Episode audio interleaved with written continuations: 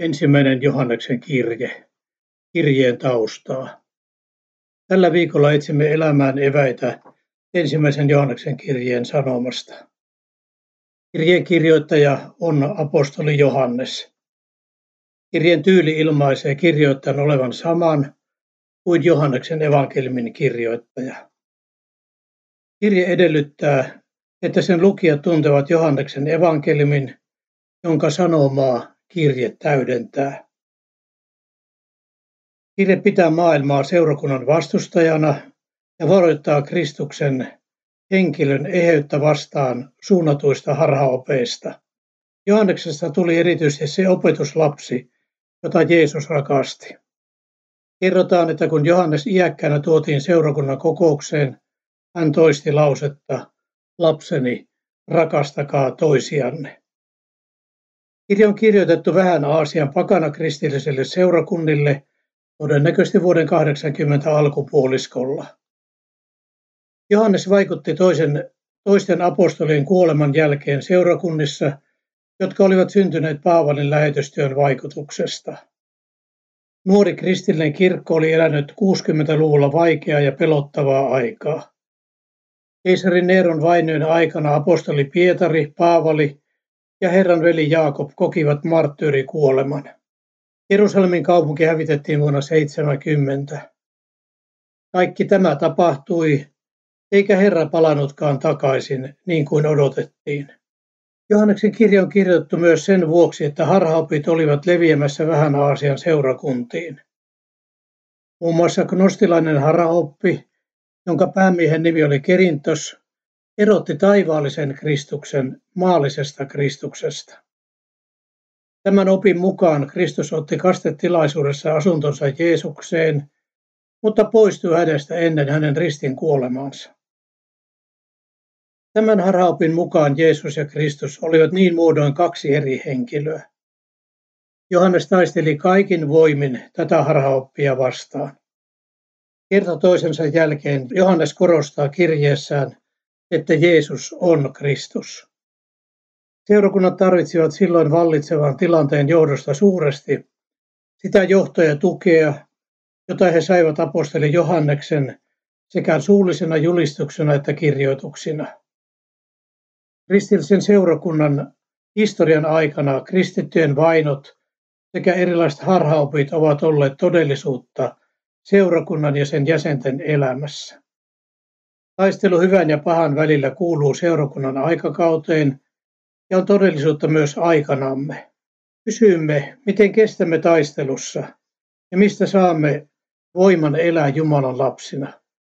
Yksi vastaus on etsiä vastausta kysymykseemme Jumalan sanasta. Saamme jatkuvasti rukoilla Jeesuksen jäähyväisrukouksen sanoin, pyhitä heidät totuudellasi, sinun sanasi on totuus. Ensimmäistä Johanneksen kirjettä on sanottu onnellisen miehen elämänkokemusten kirjaksi. Se on mitä henkilökohtaisin ja sisältää mitä rikkaimpia muistoja kauneimmasta elämästä, joka on maan päällä eletty. Vakaumuksen Jeesuksesta, tuosta suuresta ihmeestä, ihmiseksi tulleesta sanasta, johon on kätketty korkein elämän onni, mikä milloinkaan on saavutettavissa. Näin kuvataan ensimmäistä kirjettä eräässä kommentaarissa. Kirja osoittaa meille, kuinka Johannes eli mitä läheisimmässä yhteydessä Jeesuksen kanssa, Jeesuksen julkisen toiminnan aikana. Tätä yhteyttä hän kuvaa ensimmäisen luvun alkujakeissa. Johanneksella ja muilla apostoleilla oli Jeesuksesta elävä todistus. Jeesus on ollut alusta alkaen. Olemme kuulleet hänen opetuksensa. Olemme omin silmin nähneet hänet. Olemme katselleet ja käsin kosketelleet häntä me puhumme elämän sanasta. Johannes kirjoitti tämän, jotta ilo tulisi täydelliseksi. Johannekselle yhteys Jumalan kanssa Kristuksen kautta oli elämän suuri todellisuus. Voimme sanoa, että tämä teema on jo ensimmäisen Johanneksen kirjeen suuri pääaihe. Hyvä kuulija, meillä on mahdollisuus joka päivä kuunnella Jeesuksen opetusta ja katsella häntä. Se tapahtuu Jumalan pyhän sanan raamatun kautta. Saamme tehdä sen myös uskon kautta. Itse tunnen olevani etuoikeutettu ja kiitollinen siinä mielessä, että sain äidiltäni raamatun, kun olin nuori koululainen. Äiti sanoi lapsilleen, lukekaa raamattua, siinä on elämän hyvät ohjeet. Aloin noudattaa saamaani ohjetta. Vielä vuosikymmenten jälkeen voin iloiten todeta, että Jumalan sanan kautta olen löytänyt kestävän perustuksen elämälleni. Vapahtaja on löytänyt minut ja saan uskon kautta olla hänen oma lapsi. Elämällä on tarkoitus. Saan elämässäni täyttää Jumalan seurakunnalle antamaa tehtävää ja olla mukana evankelmin levittämistyössä. Johtopäätöksenä tästä ensimmäisestä luvusta sanomme, että meidän Jumalamme on pyhä ja puhdas. Meillä voi olla ilon täyteinen elämä tämän maailman kaauksen keskellä ainoastaan silloin, kun meillä on yhteys hänen kanssaan. Kuljemmeko tästä eteenpäin oman voiman varassa vai turvautuen Jumalan ja hänen armonsa? Aiotko vielä jatkaa ajatellen, että voit elää elämäsi omassa voimassasi ilman Jumalaa? Meillä voi olla ilon täyteinen elämä. Tämän maailman kaauksen keskellä ainoastaan silloin, kun meillä on yhteys hänen kanssaan.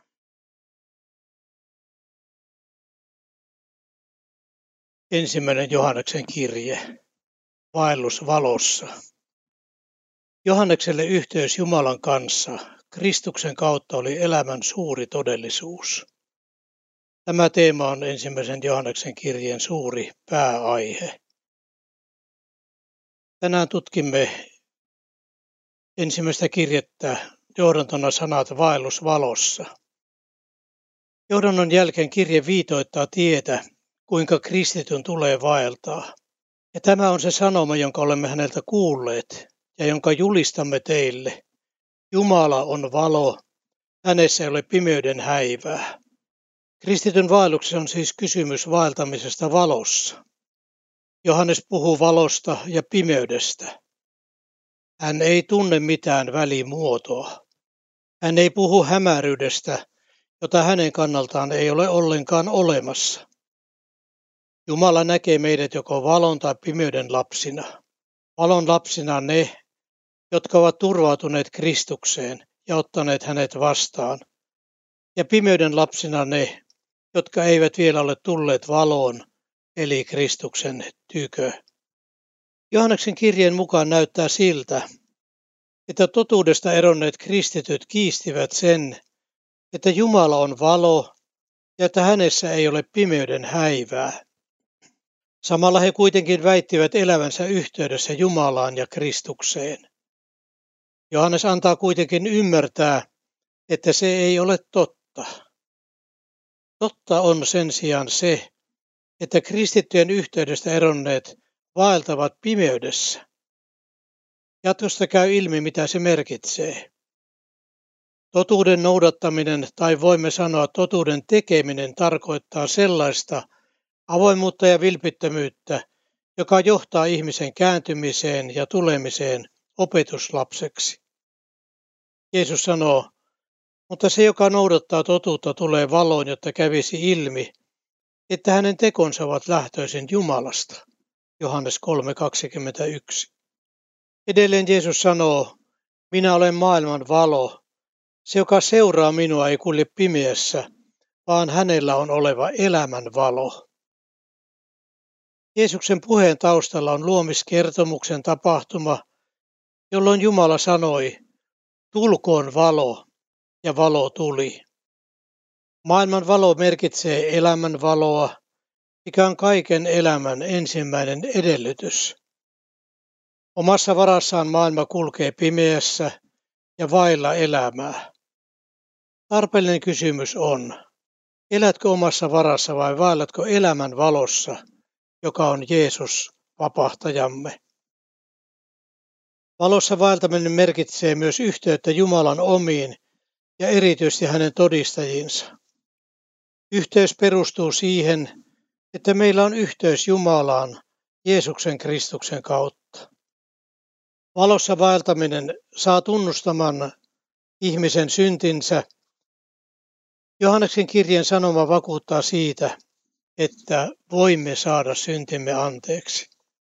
Mutta jos me vaellemme valossa, niin kuin hän itse on valossa, meillä on yhteys toisiimme ja Jeesuksen hänen poikansa veri puhdistaa meidät kaikesta syndistä. Jeesus ei ole vain puolesta puhuja, vaan hän on uhrannut itsensä syntien sovitukseksi sekä kristittyjen puolesta että niiden puolesta, jotka eivät vielä ole hänen omiaan, siis kaikkien ihmisten puolesta. Jeesuksen kuolema ristillä merkitsee sovitus, eli syntiuhria koko maailman puolesta. Tästä me luemme erityisesti hebrealaiskirjan luvusta yhdeksän. Ja hänen verensä puhdistaa meidän oman tuntomme kuoleman teoista, niin että voimme palvella elävää Jumalaa.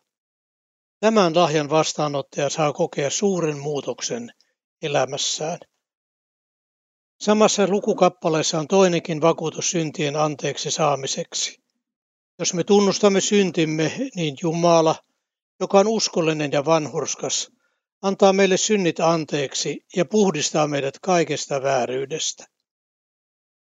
Jumalan sanan valossa vaeltava tunnustaa tehneensä syntiä ja olevansa syntinen. Silti hän on puhdas, koska Jeesuksen veri puhdistaa hänet.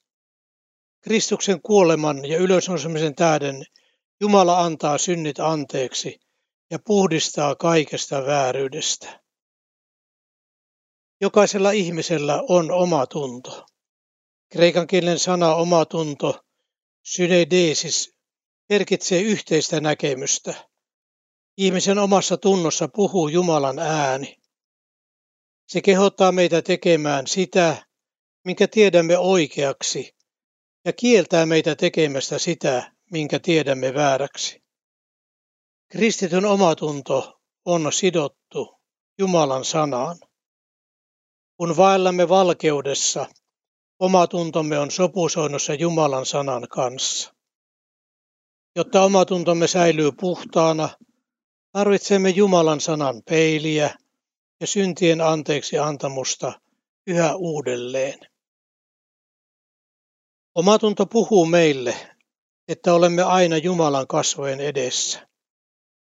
Kristityn omatunto saa sisältöä kymmenestä käskystä sekä Jeesuksen opetuksista ja esimerkeistä, muun muassa vuorisaarnasta, rakkauden kaksoiskäskystä ja kultaisesta säädöstä.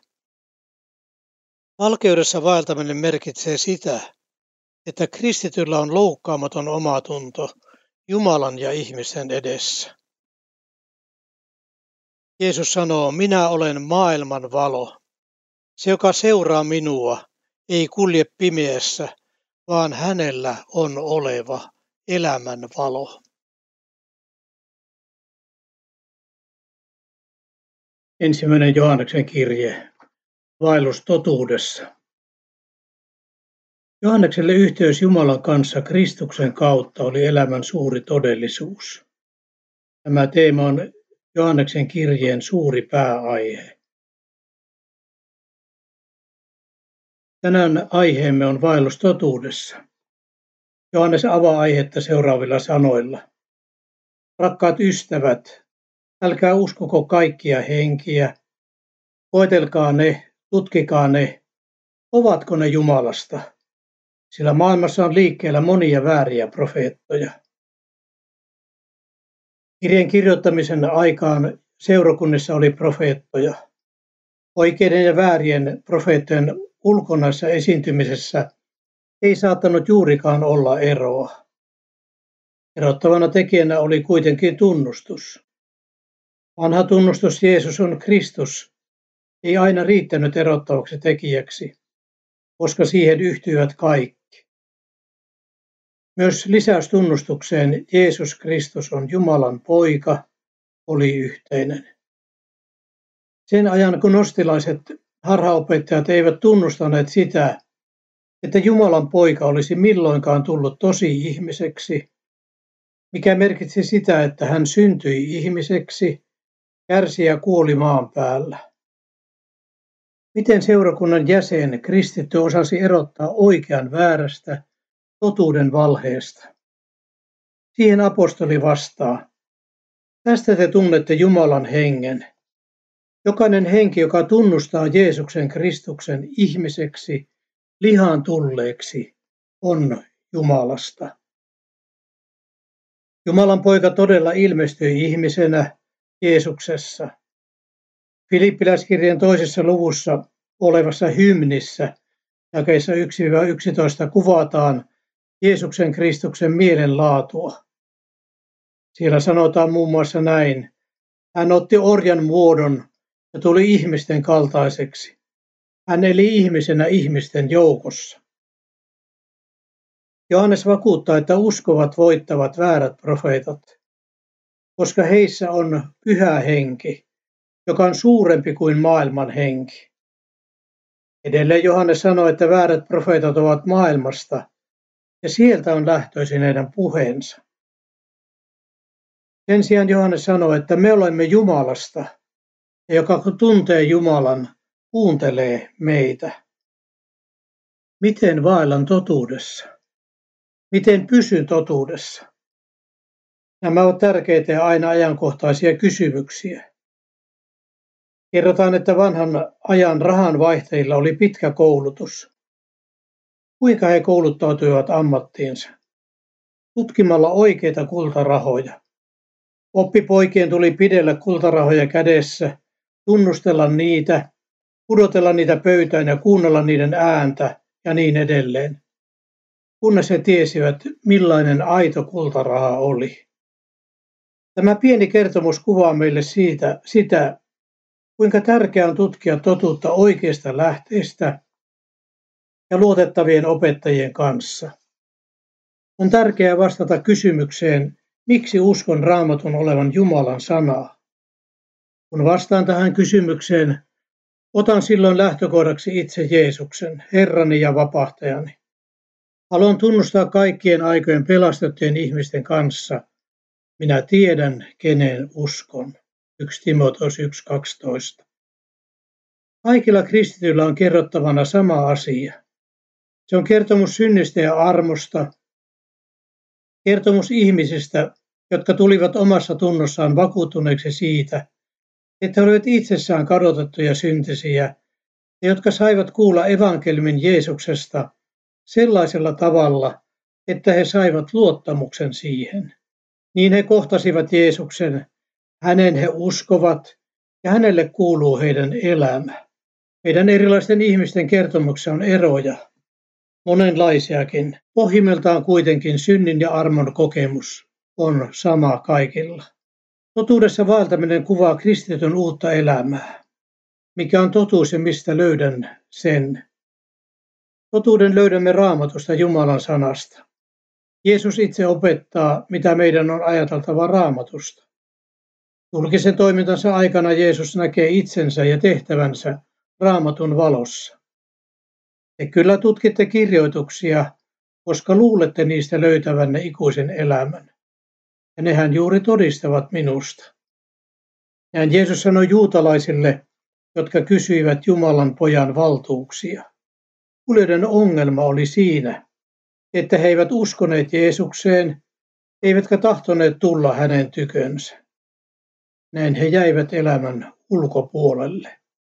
Totuudessa ei olekaan kysymys aatteesta, vaan elävästä totuudesta, eli Jeesuksesta, Kristuksesta.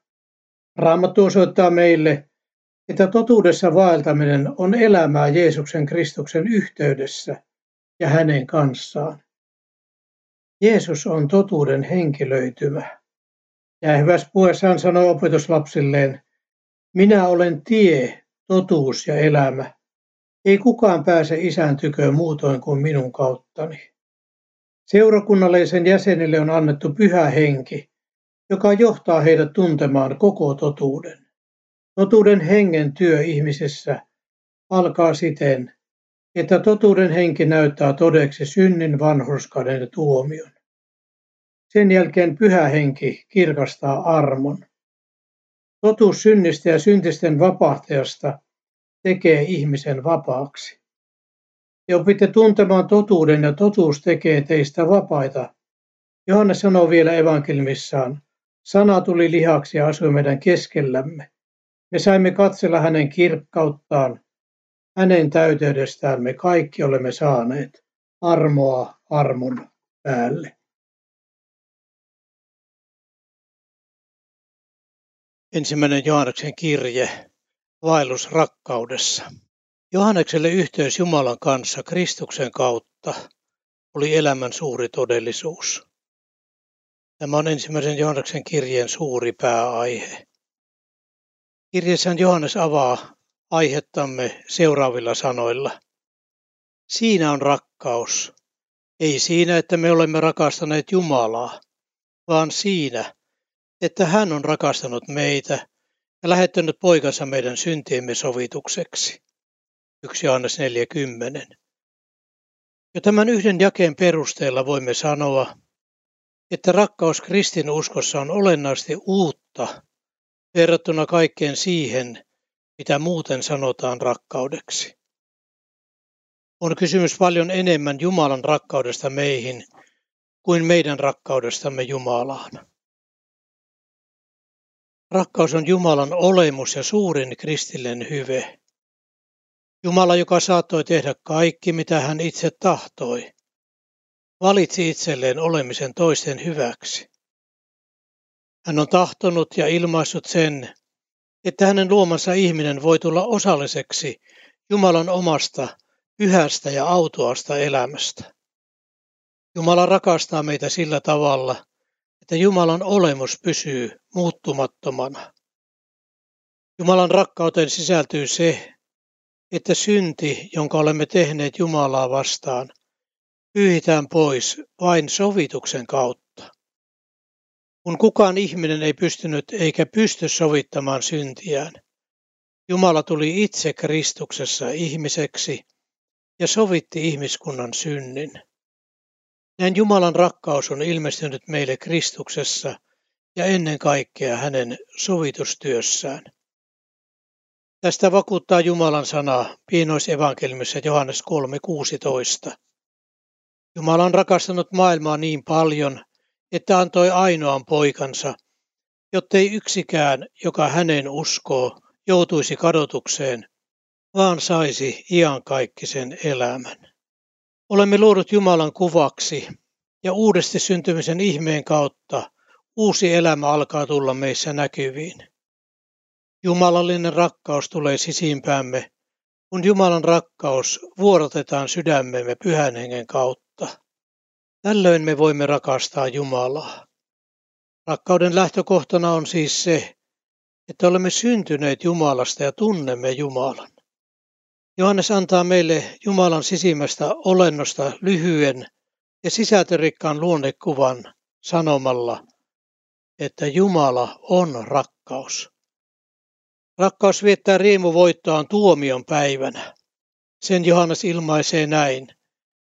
Jumalan rakkaus on saavuttanut meissä täyttymyksensä, kun me tuomiopäivänä astumme rohkeasti esiin. Sellainen kuin Jeesus on, sellaisia olemme mekin tässä maailmassa. Pelkoa ei rakkaudessa ole, vaan täydellinen rakkaus karkottaa pelon. 1 Johannes 4.17. Tätä päämäärää kohti Jumalan kansa kulkee turvautuen Kristukseen. Johannes jatkaa vielä kirjeessään, rakkaat ystävät, kun Jumala on meitä näin rakastanut, tulee meidänkin rakastaa toisiamme. 1 Johannes 4.11. Edelleen Johannes kehottaa kirjeessään, lapseni, älkäämme rakastako sanoin ja puheessa, vaan teoin ja totuudessa. Rakkaus vaikuttaa jokapäiväisessä elämässä, usein pienissäkin teoissa. Raamatun opetuksen mukaan lähimmäisen rakastaminen merkitsee, että Jumala pysyy meissä ja hänen rakkautensa on saavuttanut meissä päämääränsä. Rakkauden apostolin lyhyt kehotus, rakastakaamme toinen toisiamme, ilmaisee koko kristillisen siveysopin pääsisällön. Lähimmäisen rakkauden perusta on ilmaistu näin. Me rakastamme, koska Jumala on ensin rakastanut meitä. 1 Johannes 4.19. Koko ensimmäisen Johanneksen kirja on rakkauden lämmön läpi tunkema. ja tunnemme siinä ikään kuin Jumalan sydämen sykkeen. Jumalan rakkaudella on ainakin kaksi päämäärää meitä kohtaan. Että me pelastumme ja pelastumme tuomiopäivänä ja että me rakkaudessa palvelemme lähimmäisiä. Kun Jumalan rakkaus on opettanut meitä rakastamaan, niin meissä syntyy halu päästä yhä lähemmäksi Jumalaa, vastaanottamaan uudistuvasti hänen rakkauttaan. Näin pelko väistyy sydämestämme. Jumalan ja lähimmäisen rakastaminen avaa kristityn elämälle todellisen tarkoituksen. Tähän Jumala kutsuu meitä. Hän varustaa ja antaa voimaa päivittäin, jotta saamme täyttää hänen tahtoaan. Meidät on kutsuttu tekemään hyvää tässä maailmassa ja levittämään evankeliumia.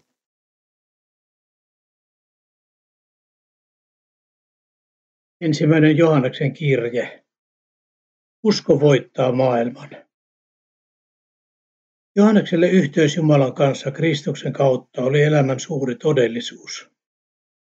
Tämä teema on Johanneksen kirjeen suuri pääaihe.